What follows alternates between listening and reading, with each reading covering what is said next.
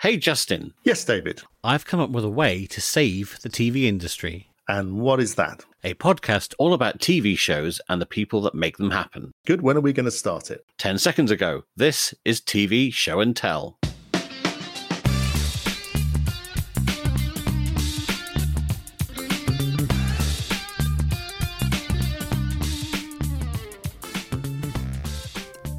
Welcome back to another episode of TV Show and Tell, the podcast about how and why TV gets made. I'm David Bodycombe. I'm a TV producer and games consultant from London. And I'm Justin Scroggie, uh, known internationally as the Format Doctor. And we welcome one and all to this, our 10th show extravaganza. And they said it wouldn't last, huh? Well, on today's celebratory menu, we'll be looking at the world of food formats. We'll examine whether broadcasters should be worried about niche television. And our special guest is the prolific composer of music for television shows, Paul Farrer. But first, while I open the champagne and pass around the vol au it's time to nibble on bites of news from the world of television. So, what's taken your fancy, Justin? Well, I wanted to start with a little mention of Bamber Gascoigne, the quizmaster of University Challenge in the past, uh, who passed away last month. I knew him a bit in his later years, and I remember him inviting uh, my family to a quiz night down in Richmond where he lived. And it was a measure of the man that he asked me in advance for a question that only my daughter Nat, who was then 11, would know the answer to, just to make her shine. Hmm. it was a question about the pop group Hear'Say. And when it came up, about a hundred odd people looked completely baffled. And Nat jumped up with the answer, and it really made her day. And I think that shows what a real gent Bamber was. Yeah, an absolute legend of the genre. And I believe he wrote something like a million words for the historyworld.net website. So quite the achievement. Mm-hmm. Well, fitting in with our food theme, there's been a, a, plethora of food stories in the world of formats this week. Geoffrey Zakarian, the chef and uh, restaurateur, has uh, launched a format called Big Restaurant Bet, where he's going to put $250,000 of his own money on the line to back the next rising star in the restaurant world. Mm. That's somewhat similar to the million pound menu format that we had here in the UK that uh, ran for a couple of series, I think. Also, in food news, uh, MasterChef is moving its production base to Birmingham to Digbeth Lock Studios, which was founded by the Peaky Blinders creator Stephen Knight, who I think was also one of the co creators of Millionaire. And uh, also, Gordon Ramsay is opening a genuine uh, set of Hell's Kitchen restaurants in Washington and Chicago. Whether or not you get to genuinely be shouted at while you're eating your food, I, I, it, it's not stated here. I've been watching The Real Dirty Dancing on E4, which is a celebrity reality competition which is based on uh, recreating the moves and scenes from the cult movie Dirty Dancing with Patrick Swayze and Jennifer Grey. It's an adaptation of the Australian format, actually, from Seven Network in 2019. And it was also adapted last month on Fox in the US. And of course, Bobby Seagull, who was uh, one of our guests in season one of TV Show and Tell, is taking part and doing very well, I think it's an odd confectionery, really, for E4's target demographic of 16 to 34 year olds, given that even the oldest of those wasn't born in 1987. But it's good natured and it's quite nice to see reality contestants supporting each other rather than competing to the death. There seems to be some buzz about it, so I guess uh, all PR is good PR. Sticking with the odd demographic theme, BBC Three has the fast and the farmerish uh, which is the weirdest weirdest program I think I've ever seen. Well, it's the weirdest title as well. It doesn't work as a pun, and that that really annoys me. And it puts me off watching it. Yeah, well, uh, it's really hard to describe, to be honest. I mean, it's a tractor competition. The first episode featured bog racing, um, so two teams of guys and a team of gals um, who have to drive their tractor through a very small bog. I have to say and then there was the X tractor, uh, which was quite fun actually. There's a large X shape cut into the field, and you have to move your way through it going forwards and backwards so you cover every line of the X, and there are obstacles and so on. But they also have to sing tracks of their choosing while they're doing it, which was judged by a Radio 1 DJ. it's just felt like overkill on so many levels. Um, wrapped up with 10 pin bowling uh, with tires, tractor tires, and sheds. So, again, I'm struggling to understand why that appeals to 16 to 34 year old skewed female for BBC Three, but there you go. Well, I think when they analysed the audience figures for the revived BBC Three returning to the usual broadcast network, the, the results were inconclusive. Let's put it this way: it wasn't a, like the massive success that perhaps they were hoping for, but neither was it terrible. So, yeah, well, we'll see. I mean, the average age of the BBC One viewer is what, 63 now, I think? Yeah. So if they manage to get half of that, then they're still not still just about within the demographic. And before our interview slot, here's a question for you. What's the connection between these TV theme songs?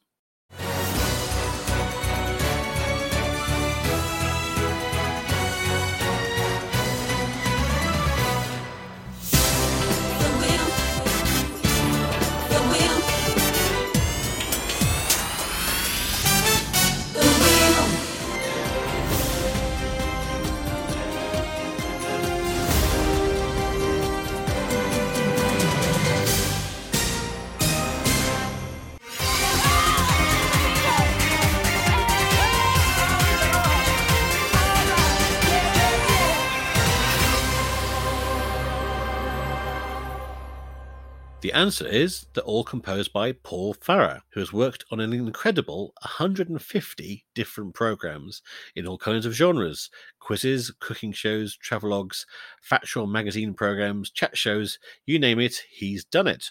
He's also the deviser of his own ITV quiz show, 1000 Heartbeats. So there's surely no one better qualified to get our pulse racing when it comes to understanding TV music. Let's hear from him now.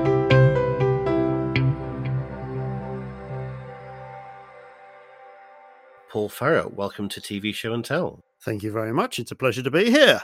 So, how on earth did you get into a world where you get paid for creating dings for contestants answering general knowledge questions? Uh, I suppose the short answer is I had a very musical upbringing. Um, I played in various sort of bands and orchestras and things. I used to sing in the uh, cathedral choir at Worcester Cathedral, so I was sort of immersed in sort of classical music and stuff from a very you know very young age. Um, but I was always fascinated by TV music, film music. I think I saw ET when I was about eight, and I just I was sitting in the cinema watching it all happen, and I, well, I wasn't aware of what was going on. But you know, when he finally took off on his bike and you realize that John Williams had been weaving all these little themes and planting all these seeds, and then suddenly he opened his V8 engine and everything just went. I felt like you know, I thought on top of my head was going to fly off, and I went, well, I don't know what I, I don't know what's going on, but I want to be part of that world. You know, I, I just want to do something that that that, that it's you know understand what what effect that has on the audience. So I left school when I was sixteen.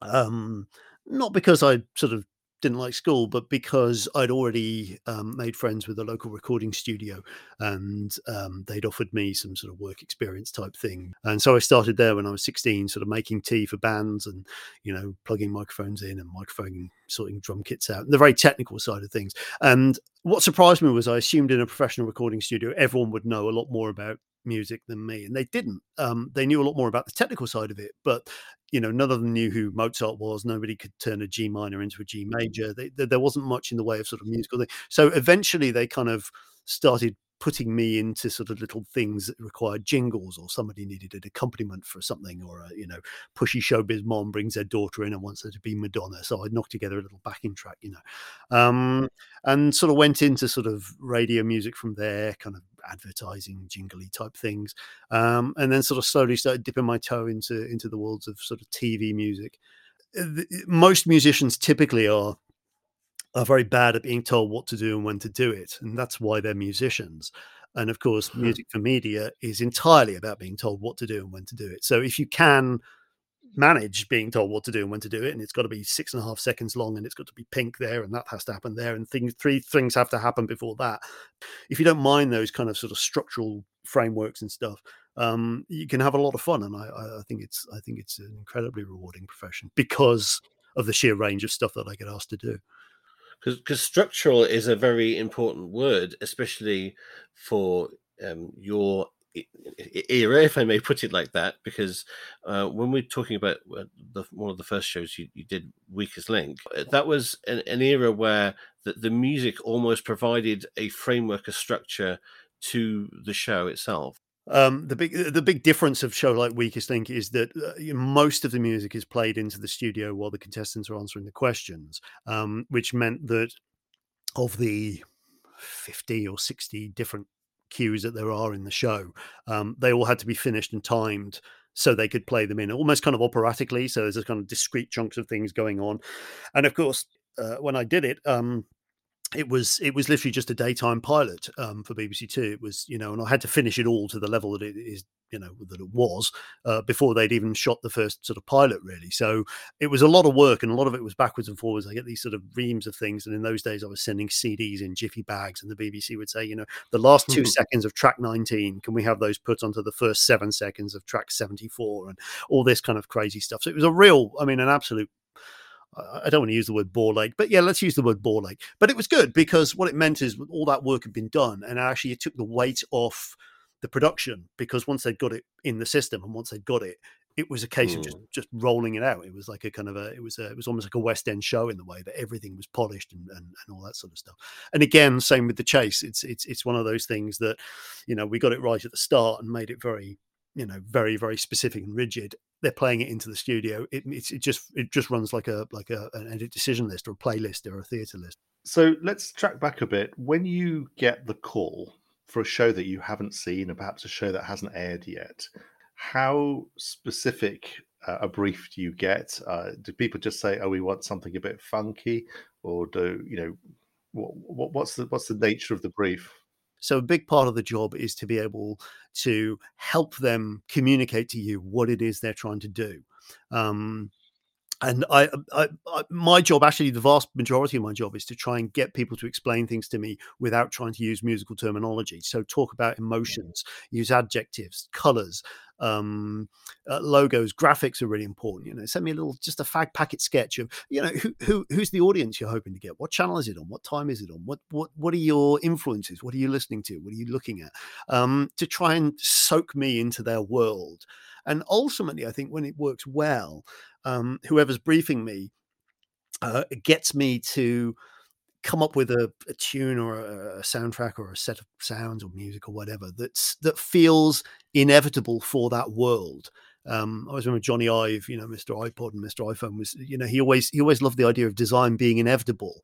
In other words, of course that's where you put the button because your thumb's there. Of course that's how big the screen is because that's how big your palm is. You know, and the true sophistication is simplicity, and particularly because a lot of these shows are you know they're very immersive the the sets are quite big they're quite deep some of them are you know they're, they're sort of inviting you into their world and the music has to i think provide it's probably closer to a bit of the scenery than it is to a bit of the dialogue because you've got to feel like you're in that world so a lot of the music that i do certainly on the chase is music for the in between times when there's nothing actually going on. It's just a bit of banter between Bradley and the contestants or or something. And there's not a lot going on, but you'd feel if it wasn't there, kind of a musical air conditioning, I call it sometimes. That that idea that you're, you're in that world, you're in that spaceship, you're in whatever world that they are, and they're controlling it all, and you are part of that, so they can sort of breathe it in, as it were. But ultimately, it can be just a I've had a little idea. What do you think of this? Um, and I, I, think that was the case with the wheel. Um, it, Michael just really liked the little idea that I'd done, and that was the first idea that I'd had for that. I had a few other ideas after it, but they kept coming back to that first one, and it just kind of tickled him, and it just kind of he, he heard something that he quite liked, and a tricky balancing act, isn't it? In terms of you've got to communicate what the show's about, but also you could potentially go a bit too literal. So, mm. for example, something like the Pet Show yeah. I I think in like the 1980s there would have been a lot more like woofs and barks and, and meows and things yeah, yeah, yeah. Going, over, going over the top of that. Yeah, I think I did a few of those um, in the kind of development of that, and and just sort of th- I threw it out there. It was kind of sort of ukulele going dum dum dum dum dum dum, you know, going ha ha woof woof woof kind of type stuff. But that, again, that's only because you know they hadn't made the thing yet and even they were kind of unsure about what tone they were going for and yes it is dogs and it is cats and it is you know uh, so it's it, it does have a kind of a friendly warmth to it but at the same time what they were actually as the show developed they were going for something a little bit more majestic and you know sweeping landscapes and you know it's coming you know sheep and a bit Harriety a bit Harriety, yes, exactly. So then, then I, you know, we got string section in and did it a bit more kind of positive and sort of, you know, life affirming type stuff. And yeah, they they seem to like that. But a lot of these, a lot of those kind of processes, you sort of have to sometimes go down that road and it not mm. right for them to say, yeah, we thought about that. That's too obvious. Let's let's not do that. So, to what extent do you bring something from the the genre of the show into the music? Uh, for example, I mean, you mentioned the wheel. I think that that sort of driving rhythm um, naturally goes with the, the, the movement of the wheel. I'm pretty sure I I heard the slight ringing of skate on ice in Dancing on Ice somewhere in the background there. Uh, maybe I just imagined it. no, no, no, you did. In fact, I did a ton of the sound design for Dancing on Ice, and it's all the big steak knife on the back of a frying pan going like that. Exactly. Yeah. There we go. Yeah. So, to what extent do you use that as a as an inspiration or as a starting point? Yeah, it's got to do a lot of things. Obviously, it's got to set tone. It's got to you know have mechanical function as well, but also it's a branding exercise. A lot of it. So, you know, when you hear the wheel rhythm it's sort of it's got to get it's got to put you in that world of familiarity. And oftentimes musically you're trying to get a little hook to, to, to hang it on whether it's the string line in the chase or whether it's the stabs in weakest link or you, know, you say the, the, the, blade things in, in dancing on ice or, or, or any of those things that you can get that sort of that give you a kind of a sonic world and actually going back to um, weakest link uh, as i did two years ago for nbc was a really interesting example of, of that to pull apart the original recordings and look at them and go okay th- this is what it is and this is what hundreds of millions of people around the world have heard and, and received and kind of recognized. Which elements do I keep and which don't I keep? And it's a very fascinating thing about how people receive music. You know, you could change one little element and somebody go, it's not quite right. There's there's something missing. You could add another element and perhaps it'll drown one of the original ones out because you want to reinvent, you want to push the boundaries, you want to make it, you know, 20 years later, you've got to do something new. But at the same time, you've kind of got this precious core thing. Tom Cruise is rebooting Mission Impossible if he calls it Mission Impossible, that's fine. But there's only one other element that he needs to keep, and that's Lalo Schifrin's bum bum bum bum bum. But and if he's got those, he can do whatever he wants. It's Mission Impossible. that's the point. You know what I mean? It's got that. That's how. That's how strongly associated that music is with that title. I put some of my clips up on my YouTube channel, and all of the comments are stuff. Eighty percent of them are oh, I remember this. I used to be at my nan's. We used to watch this at tea time when it was on, and uh, you know, it's it's a very much a personal association. The new nostalgia. sort of, yeah, and I think it is. It's that kind of it is TV is a kind of nostalgic thing because it's necessarily a domestic thing. Hmm. So going back to the incorporation of elements of the show into the music, I guess a particular example of that is a thousand heartbeats. Yeah, yeah. Well, that I mean, again, that's that's me being entirely selfish because after years of writing creating music for quiz shows i thought i'd create a quiz show to go with some music that i'd written. And and i think that was one of the things that made it comparatively easy to get made and to get interest for because obviously tv people come at things from a tv angle. They're always looking at you know who's the talent? Is it about money? Is it about this? Is it about you know tension? Is it about familiarity? Is it fun? And and i just went in there going look we've got a string quartet and we attach it to the heart rate of the player and the player's heart rate gets up as they get stressed the string quartet plays faster and probably 80% of the meetings i had with tv producers were going what you can do that with real instruments you can change the tempo of what they're playing of course any musician just goes yeah, that's what we do all the time, you know. But of course, obviously, a TV person wouldn't know that. But to me, it was just like, well, yeah, of course, you get a piece of music and they're playing it at 70 beats per minute and if you if you've all got a click in your ear and you're watching a conductor you can take it up to 150 beats per minute it's really no problem but but the feedback loop was the genius thing though eh, uh, i think because of the way that if if you listen to music getting faster, then your heartbeat gets faster. So yeah. therefore, the music yeah. that is that's playing oh, starts yeah. to play faster. And we we had some proper proper panickers. I mean, I think it was one. I think the highest we got to was like 198 or something. And there was we had an onset medic, and I'm I'm conducting the quartet, and I actually saw him stand up with his case on the side. He was about three feet from me. Like at any moment, this poor old lady was going to keel over. Uh, so why did you choose that sort of? I believe you called it baroque. The music, I knew it had to be completely flexible. So, for example, one of the one of the celebrities was Tess Daly, who's super fit and cool as anything, and of course, because she's married to the host, she wasn't even stressed at all, and we couldn't get a heart rate above sixty-five beats per minute. To her, it was just another day in the studio. Whereas, you know, uh, you know, a slightly overweight, panicky person who, you know, who's never been in a TV studio, let alone had the, you know, Vernon Kay put their arm around them and the lights and the money in the question.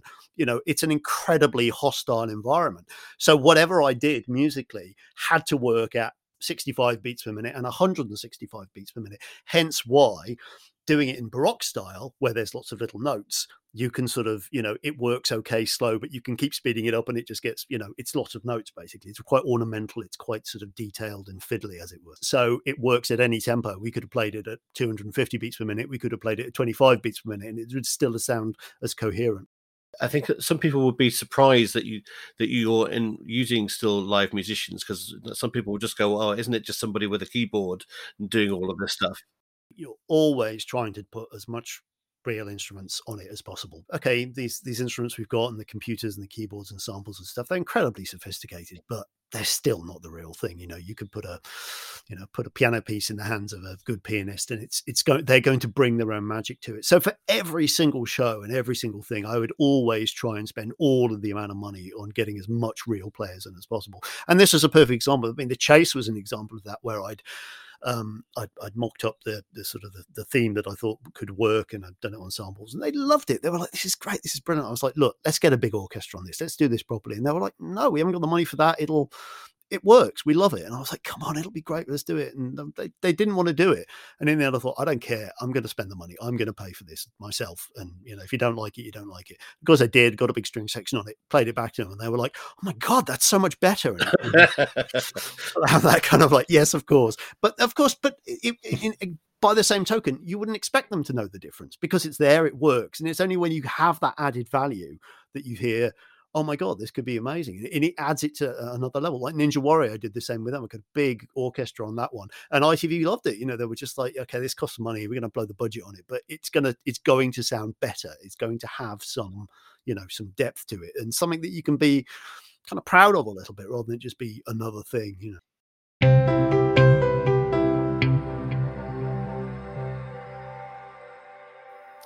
In this segment, we're going to focus on a particular genre of programming, namely food shows.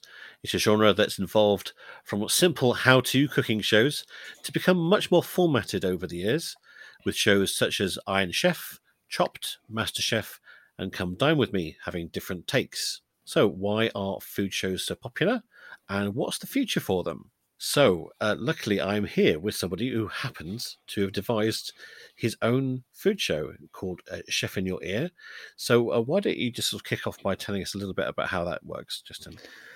Chef in Your Ear is a standalone competition in which two chefs compete to create a restaurant quality dish in an hour.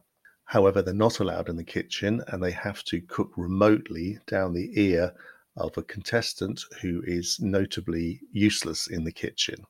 So that's the game. The chefs are in two booths, the, the contestants are in their kitchens, and the results are judged by a professional foodie. So it's kind of like your typical fish out of water scenario, but rather than taking like a, a, week to get the footage like a documentary series and having to edit it down, this is something that you, you can almost play out in real time. Um, yes, absolutely. We play it strictly to an hour and it edits to a variety of different lengths, which we'll come on to. One of the things that's really worked with it is that the, for the chefs, it's seen as a genuine challenge you know they've they've done so many things and sometimes they dumb themselves down for reality programming. But this is something they haven't done. And one of the things it forces them to do is to change the language that they use. Effectively the contestants are, are being their sous chefs but they expect their sous chefs to understand what a roux is and what this this implement is and so on. Hmm. or even what a particular herb looks like and we have a lot of fun with that lack of communication between the 2 mm-hmm. How has this format evolved as you've had to adapt it to different countries? We started on the Food Network Canada. The show at that point ran at 39 minutes, which is what the Americans call a short hour.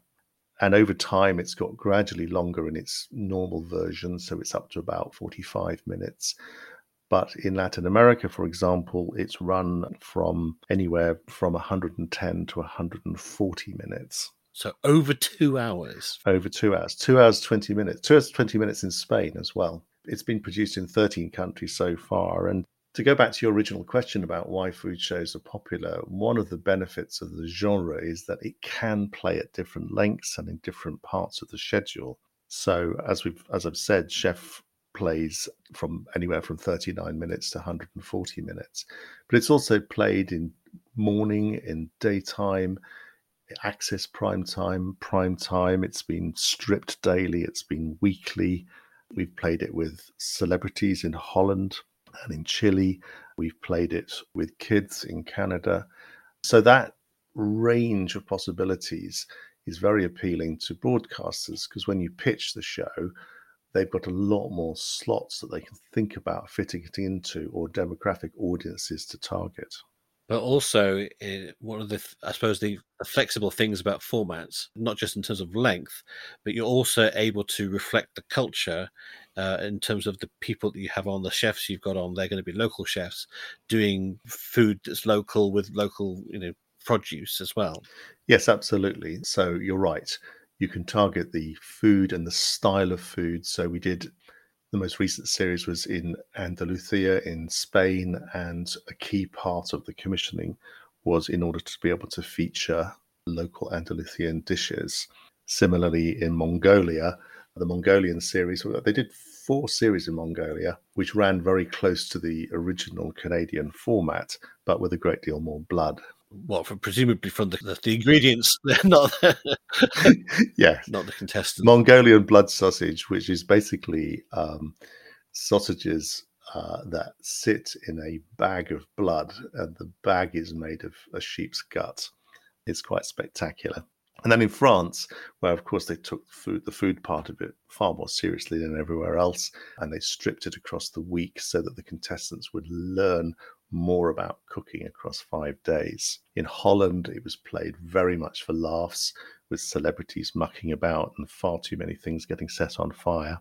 So, yeah, each different country has been able to bring its own culture and TV culture as well to the program which is again a part of the flexibility of a cooking show. You linked to an article uh, which was very interesting about how there's a whole generation of chefs and recipe writers on YouTube who are sort of just saying no to television and just kind of doing their own thing, which I, mm. I hmm. thought was very interesting. Mm. Well, I think it speaks to the gap between YouTube programming and TV programming, which is all of the gubbins that goes with it and all the introductions and all the rigmarole and rubric that you find missing in YouTube shows, which just get straight to the heart of it.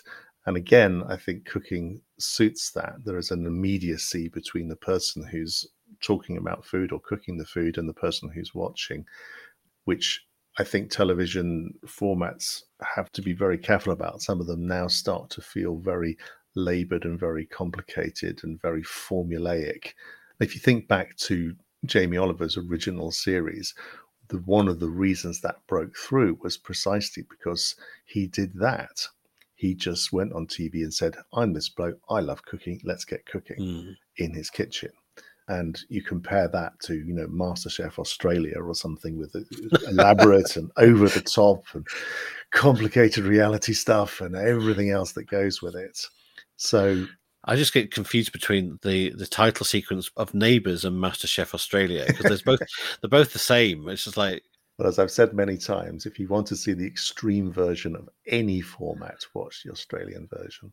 I mean, that's how basically Joe Wicks got started, isn't it? He, he, just sort of was really struggling as a personal trainer. He just started to put these really fast, uh, hyper quick cut recipes, saying, you know, take a bunch of broccoli, and this and, yep. and there you are, you've got a smoothie or whatever. And these things would be like so so quick to watch. The difference between what you watch and what you treat as an instructional video is really important something again on on Chef in Your Ear that we struggled with at the beginning in, in development was trying to find that sweet spot between creating the kind of food that you would be proud to, to serve in a restaurant, but also the kind of food that you would make at home. And I think that again is something which some of the flabbier formats have now rather lost sight of. It's all about watching people create something fabulous out of spun sugar and and brown rice as opposed to actually something that you'd make at home or something that you'd want to eat. There's a channel called Epicurious, which is an interesting one because they have almost their own formats, their own mini format series. So, for example, one of the ones that they do is they take a pro chef and a home cook, and they give the pro chef the home cook's like seven dollar bag of uh, ingredients, and then they give the home cook the hundred and thirty dollar really expensive Mm. ingredients, and see how they they treat each other's uh, ingredients, which is an interesting one. And then um, they have another one called Price Points, where they get an expert on a really specific subject like salt or bread or beer, and they give them like a, a like an ingredient A and ingredient B, and they do a comparison of the two, and they sort of go, "Oh, well, I, I think this one is going to be the more expensive one because it has a you know more interesting flavor profile and it Mm. lasts longer, and it's got different crystal size, and so you get to learn a bit more about a particular ingredient that way uh, through a sort of a fairly simple like quiz format, effectively. Yes, I mean, I think that food is history, food is science, food is social engineering, food is beauty. It is so many things. Uh, it's so fundamental to human existence that, you know, that's the primary reason why for television, even though on television you can neither taste it or smell it, but it still remains that incredibly accessible way into all sorts of different other subjects. Well, we, we better wrap it up there because I'm getting extraordinarily hungry right now. and now it's time to pick the baton back up as we return to our exclusive chat with TV music composer Paul Farrer.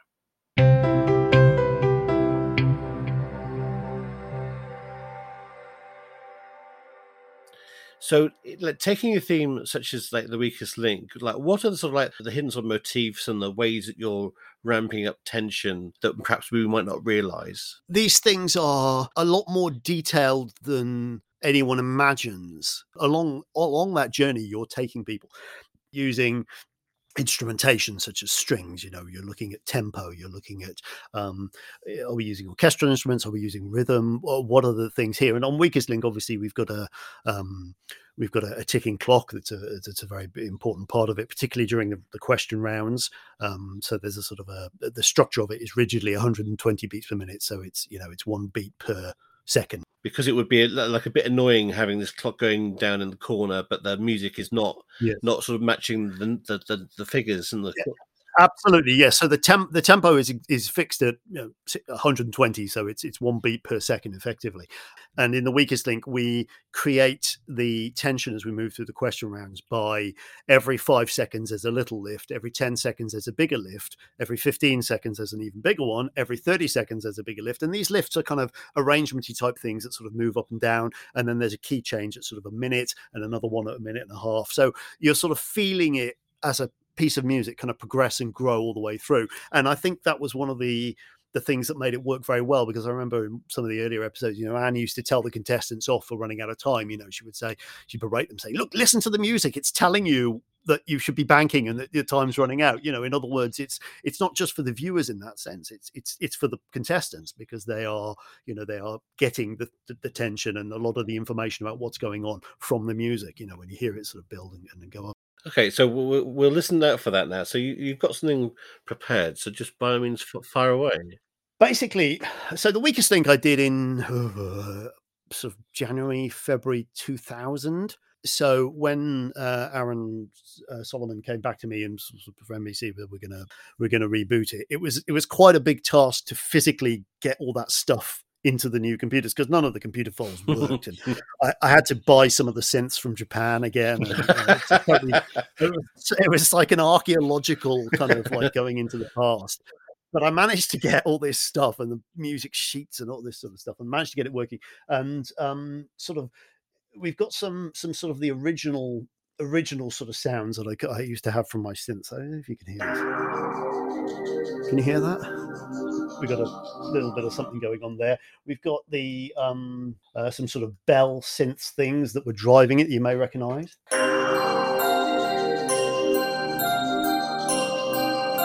So you've got this sort of bell thing that drives it. Uh, along with it, we've got the uh, the sort of the clock tick that's going along. That's there as well. And there's these sort of these sort of synthy noises that are sort of a sort of analog synths. And really, the, the, the sort of the main bulk of the weakest link as we know it is is is those those elements really. So let's put a few of them together here, which is sounds a bit like this.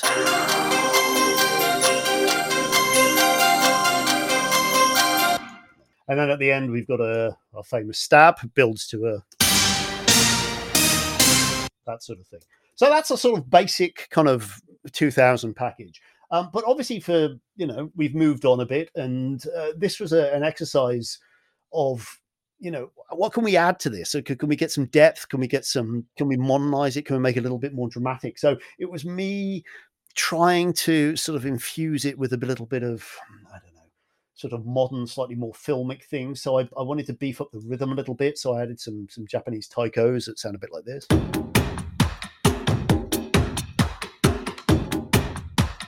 Um, so we got that sort of thing. There's also some um, digital stuff going on here.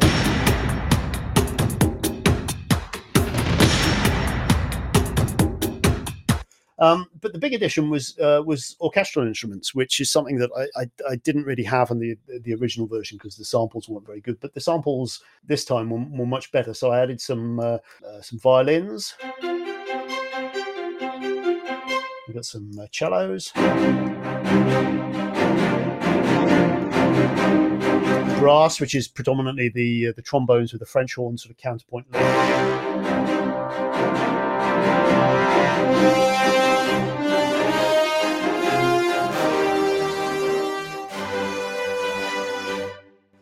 And of course, all of this is balancing additional things onto what's original and what people recognize, but without drowning it out. So when we stick it all together, you've got this kind of fusion of the old and the new, which sounds a little bit like this.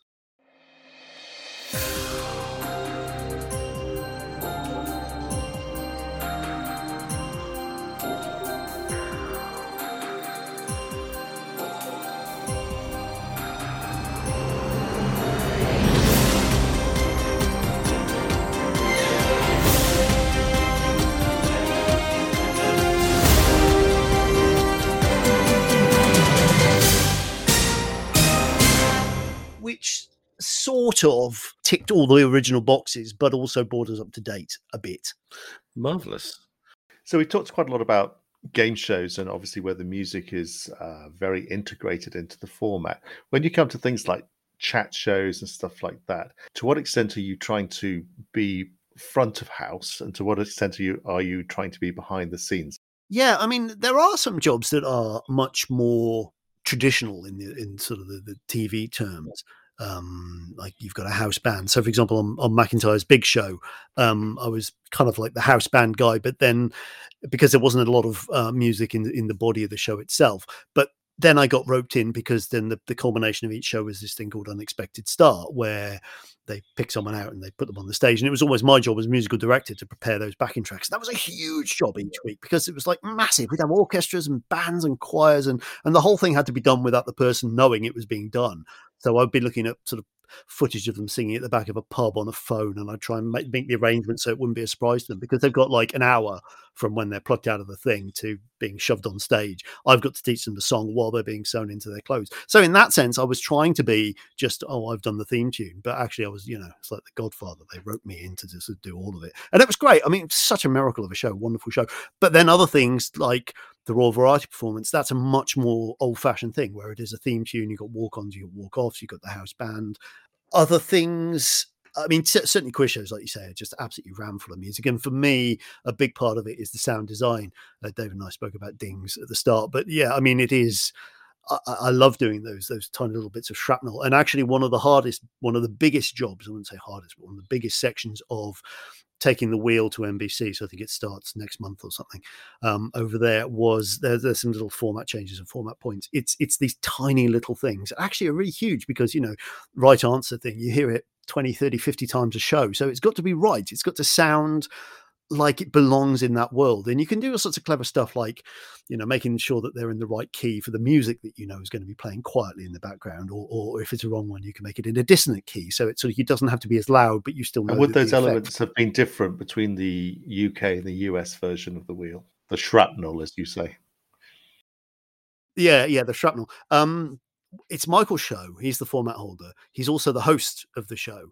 So, and he's a very much a kind of a if it ain't broke, don't fix it. And I think this this speaks very much about the nature of um, Hollywood and TV production over there. Is you know you've got an army of 20 producers who are all saying, you know, let's fix it, let's change it. And he seems to spend all of his time saying, don't touch it, it works. I know it works, don't touch it. And then they go, that's great, let's make it better. You know, you think, oh God.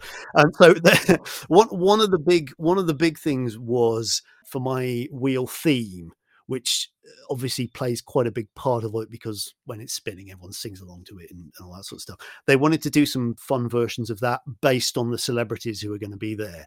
Um, so I'd sort of tweak it to do a kind of a, you know, a funk one or a rock one or a sound effects based on a kind of almost like a sort of mm. pastiche mm. of whoever was on that an expert was that. So got a big list of the celebrities, and they were like, "Well, let's let's try one for for this person." And oh, they're really famous for doing that, so let's let's make it. And that was really good fun. I mean, that was that was that was that was huge. But I mean, yeah, an enormous amount of work. It took about half of last year, but it was. I think the end result is really worth it because it's sort of it's it's it's this show that's actually really bespoke. It fits everything already, and they've got all these new ho- these new people in, and then the, you know the music that you've you have heard of a thousand times now is slightly different, and so we had some fun with that, and that's good. But yeah, it's it's a it's an interesting journey. A, a few shows that I've done have, have gone to America and, and and and seeing uh, the process of how they survive or sometimes don't uh, going across the Atlantic in terms of American production styles. Um, Weakest Link, the first incarnation was was brilliant. They they just you know the BBC were like, we'll allow you to have one extra hi hat or something. Um, um, and oddly enough, when uh, when Aaron brought it back onto NBC two years ago, or last year, whenever it was, um, yeah, he was he couldn't have been better. He, he his his production style and his production team were just exactly like the original Weakest Link team. This is real core small group of people that really care about the show, and as a result, it was brilliant. It worked really really well. The ones where it doesn't work so well are the ones where you get an email that's CC'd with like 25 other people. and they start off by saying, We are so stoked to hear what you're going to make of this next queue. Oh my God, we can't wait. And you kind of look at the queue and it's a three second thing that goes, and you're kind of like, Really? Are you are you? You're not really, are you? No. This next question will make me seem like 86 years old. I love TV themes so much. I actually have a Spotify playlist of them. But I have to say, I do find it harder to either hum or sing more modern themes. So I'm wondering, is like is that because the style of music that we employ now as as as TV theme music has changed to something that's less less melodic, less less easy to sing? The the problem is that cool is a commodity now in TV. Everyone wants to have the show that's cool, and music by its very nature, um, melodic music is not very cool rhythmic music's cool. You know, music with attitude is really cool. Music that's sexy is even cooler. But da da da da da da Coco Pops is not cool. But mm. you hmm. remember it. Mm. And everyone understands the importance of, you know, a catchy melody.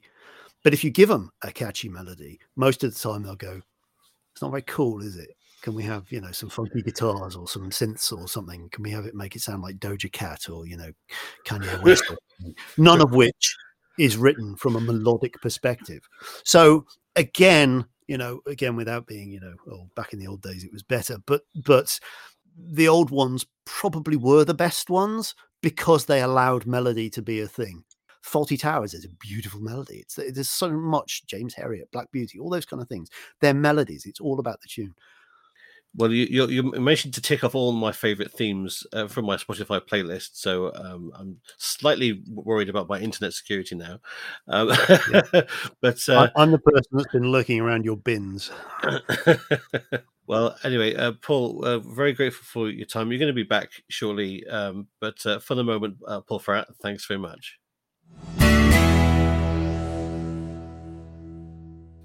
So now we're going to do a little segment on niche television and perhaps what you might call the long tail of options available to viewers. Now, here in the UK, we had Storm Eunice hit our shores. And uh, Justin, did you pick up any of this phenomenon called Big Jet TV? Yes, I did. So, Big Jet TV was this live feed watching planes landing at Heathrow. Just something that just went viral. Everyone sort of went, "Guy, you've got to look at this! It's amazing!" As all these jets sort of came to wobble down into Heathrow and sometimes land and sometimes have to go around.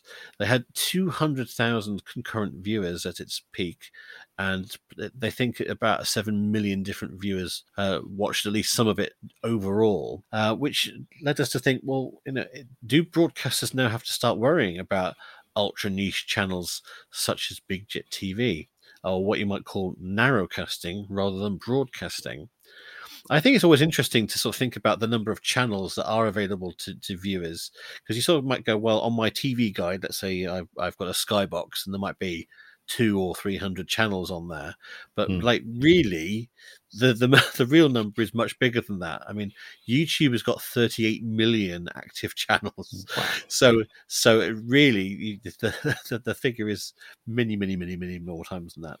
Twitch has got 7.5 million active channels and some of these twitch channels are getting audiences that let's say a, even a decent sized satellite channel would envy. I mean, uh, some of these gaming channels for some of the more popular sort of shoot 'em up games may easily get sort of 300,000, 400,000 viewers. Now, those are worldwide audiences, so we're not sort of comparing apples with apples here. Hmm. But still, sort of, what's your, your your take on this? Is it something that broadcasters are going to have to watch? I think the clue is in the word broad ultimately. Broadcasters are there to serve quite a large catchment area. So, in a way, they're not competing. They have programming that goes to different demographic audiences at different times of day. And of course, they're following the, the advertising if it's a commercial channel as well. So, they're also trying to capture the viewers that the advertisers want to sell stuff to. So, in one sense, I don't think they're really competing with each other. But as you say, eyeballs are eyeballs. Where it goes wrong, I think, is where broadcasters try to also be niche broadcasters. You see, you said that, that they've got different content, but I mean, for example, I saw a Channel Five program a week or two ago, which is it was something to do with basically dash cam footage. Mm. Now, if you wanted to watch a show of uh, dash cam clips, there's there's whole channels dedicated to that on YouTube, and so I was sort of thinking, well, like, what's the the logic of of them taking effectively a, a clip show that you could easily watch on YouTube and just sticking it out on on mm. Channel Five? Well, you're right. I think that Channel Five show's been there a long time, but so it's it's quite interesting. You know, which one came first? Did people get conditioned to the idea that they like watching dash cam and police chases on TV, and then just find loads and loads of content on on YouTube? Same with the with the jet landings. Actually, I I've watched YouTube videos of pilots landing in very difficult conditions long before Big Jet TV came along. Hmm. I don't know I get the idea that broadcasters should be concerned about how they bring eyeballs to their screens and that people may be watching other stuff on YouTube, but I'm not sure how they should respond to it. I'm not sure that they can respond by doing the same thing, particularly unless they pick up a particularly popular phenomenon and decide to package it up and buy the rights and put a good presenter in front of it, write a witty script, you know, have a comedian deliver it so that actually they can deliver a more packaged, more streamlined, more professional version of the same thing. Hmm. I was having a look through my um, YouTube history to see the more weird niches that I've somehow managed to fall into watching. Um, one of the more interesting ones that just just just goes to show kind of like quite how detailed some of these things are. If you take a, a big subject like Walt Disney, so you, you, there are people that are Disney fans and like cover the latest things to do with Disney. That's fine, um, but there's like a show called WDW News Today, which is almost like your like news show for just Disney News. Right. So they have like a theme music and graphics and like news reports and reviews, and they sort of tell you all about the, the new merchandise that's coming out or changes to the rides. Or so if you want to have like your own news story about just Disney stuff. Um, but even more niche than that, there is a thing called the Disney Food Blog where they have just videos about food at Disney resorts. Wow. so yeah, and it's not particularly niche either. They have something like two hundred thousand followers. wow. So there must be a lot of people that that uh, are out there for their um, their Mickey shaped pretzels. Other things that I sort of randomly watch are flight reports. So when people go on an aircraft, they take all of their GoPros and things, and they they um, give you a, a, tour of the seats. They show you what food they've eaten. They show you like the you know their takeoff and landing and and, and things like that. And they're some of them are more critical, and some of them are just more sort of informational. Hmm. But like I say, I've no, I've no idea why why I watch these things. So just I don't know. I suppose it's my my internet version of white noise. I guess. Yes, I mean, again, looping it back to television, I one of my guilty pleasures used to be worst places to be a pilot. I don't know if you ever saw that. I think it was on Channel Mm. Four, which was a series about mostly about island hopping in Indonesia, actually, but it was about the places where pilots who are flying small commercial planes have very difficult environments in which to land. One of them was a, a, a runway that sloped upwards as you approached it. You just think about that. Hmm. You're coming down, but the runway is tilting up. And another one which I loved, which was basically the, the runway was for the rest of the day and the rest of the week was a market. um, and it, it only stopped being a market as the plane was on final approach. so there'd be this mad scramble to grab stalls and goats and children and get them out of the way. yeah. And the plane would come in and land, and then the market would come back again. if the, if you landed too soon, at least you get the bonus of the, the occasional free mango. Or yeah. So the image from the cockpit of all these people scurrying to get everything out of the way was absolutely terrifying.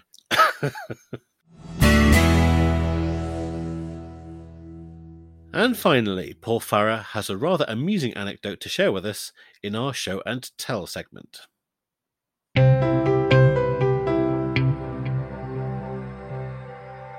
And Paul is back with us again. So, Paul, have you got something to show and tell us about?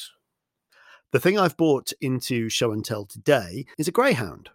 Now, about five years ago, four years ago, the uh, the Chase spin-off, Beat the Chasers, was uh, was commissioned by ITV, and uh, spoke to the producers, and we sort of said, well, uh, you know, what are we going to do with this? And I said, well, this this is a great opportunity to have a kind of a an older, more serious brother for the chase because it's a primetime show it's bigger money it's it's it's sort of slightly faster moving it's kind of darker it's it's on late at night so you can have some sort of adult humor. So it's got this kind of slightly more seriousness to it. So i thought well one of the great pieces a starting point for beat the chasers would be to use the chaser walk on when they come on and sit down as my main theme. So take that as a starting point and expand it out. And so that's what i did and whole new bunch of music, whole new suite of music. Uh, but I wanted to have its own identity and yet feel familiar to Chase audiences because it's the Chase, but not really, and it's all of them, but it's kind of like you know all that sort of stuff. And somebody sent me a clip of their greyhound freaking out watching Beat the Chasers. Right. And I was like, what's going on here? And basically, the, what was happening was this greyhound's owner watched the chase every night at five o'clock. And the greyhound knows that's when dinner time is.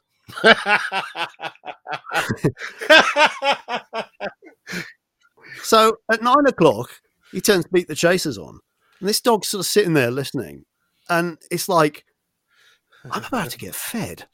And this dog's freaking out. And it's completely, and this guy was like saying, look, this, this, this, this innocent animal, it's understood the sonic world. It's understood what I've tried to do, which is make it kind of like sound familiar and yet not be repetitive, that it is different but the same.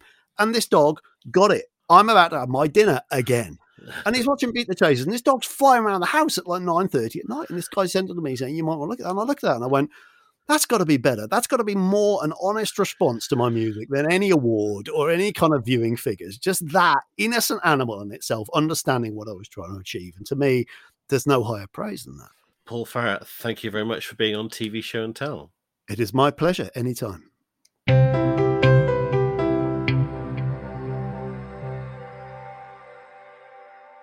It's fake or format time. And what would bring our 10th show to a more fitting and celebratory conclusion than Justin winning a point? so here we go. Two formats, but only one of them is true. Which is it? So the first one is Man Yurid and Yakun Hafizan, which is basically Who Wants to Be in Hafiz? This is a current format on the Islam channel.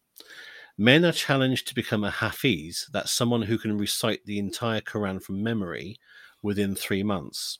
They then come to a studio to play a millionaire style quiz where the top prize is an all expenses trip to perform the Hajj, the pilgrimage to Mecca. Okay. That's the first one. And the second one is Islamic Jeopardy. This was uh, on Huda TV in 2012, presented by Ali Ahmed, and it is basically the Jeopardy for people who are interested in Islam. Otherwise, it plays very much as the regular show. The game typically features categories such as Islamic cities, Salat prayer, and the Prophet Dawood. So there you are. You've got basically who, who wants to be a Hafiz or Islamic Jeopardy. uh, it's that's a hard one. I give you much easier ones than this. I think. Hmm. Okay, I am going to go for going to go for the first one. Who wants to be a Hafiz? On what basis? When I was working in Malaysia, I consulted on a show which was a talent show for imams, which was done in a very glossy style, but was a terrific show um, to actually find the most talented young imam. And because I know that such shows exist, it, it makes me think that that show might exist too. Well, I can tell you that the real format was Islamic Jeopardy.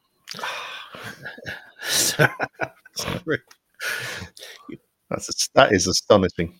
Yes, no, it was gen- genuinely a thing. What, where, where, where did it take place? I mean, what, what, on what channel and what country? So this was on a channel called Huda TV. I very much get the impression uh, that it was something of a niche format that perhaps didn't actually pay the format fees to Sony for Jeopardy for real. Something of an unofficial thing. There was another genuine format that I nearly used, which was the National Ramadan Quiz Show which was uh, on the Islam channel, and they invite people to sort of come together as a family and effectively play together uh, as an interactive quiz. There, there's a lot of television made for Ramadan because people stay in. Then, in the Islamic world, Ramadan period is the peak peak annual TV time. So that's the, that's the period that you're really competing for. And I've been involved in a number of bids where, you know, you're trying to do 30 episodes to cover, you know, every day on Ramadan or something. I had a big, big quiz show in Saudi Arabia, a big, big, big game show in Saudi Arabia that was entirely aimed at Ramadan. And that brings the festivities for our 10th episode spectacular to an end. But the after party continues via our Twitter account. That's at TV Show Podcast, or email us on contact at tvshowandtell.com. Until next time, I've been David Bodycombe. And I've been Justin Scroggie. And this has been TV Show and Tell.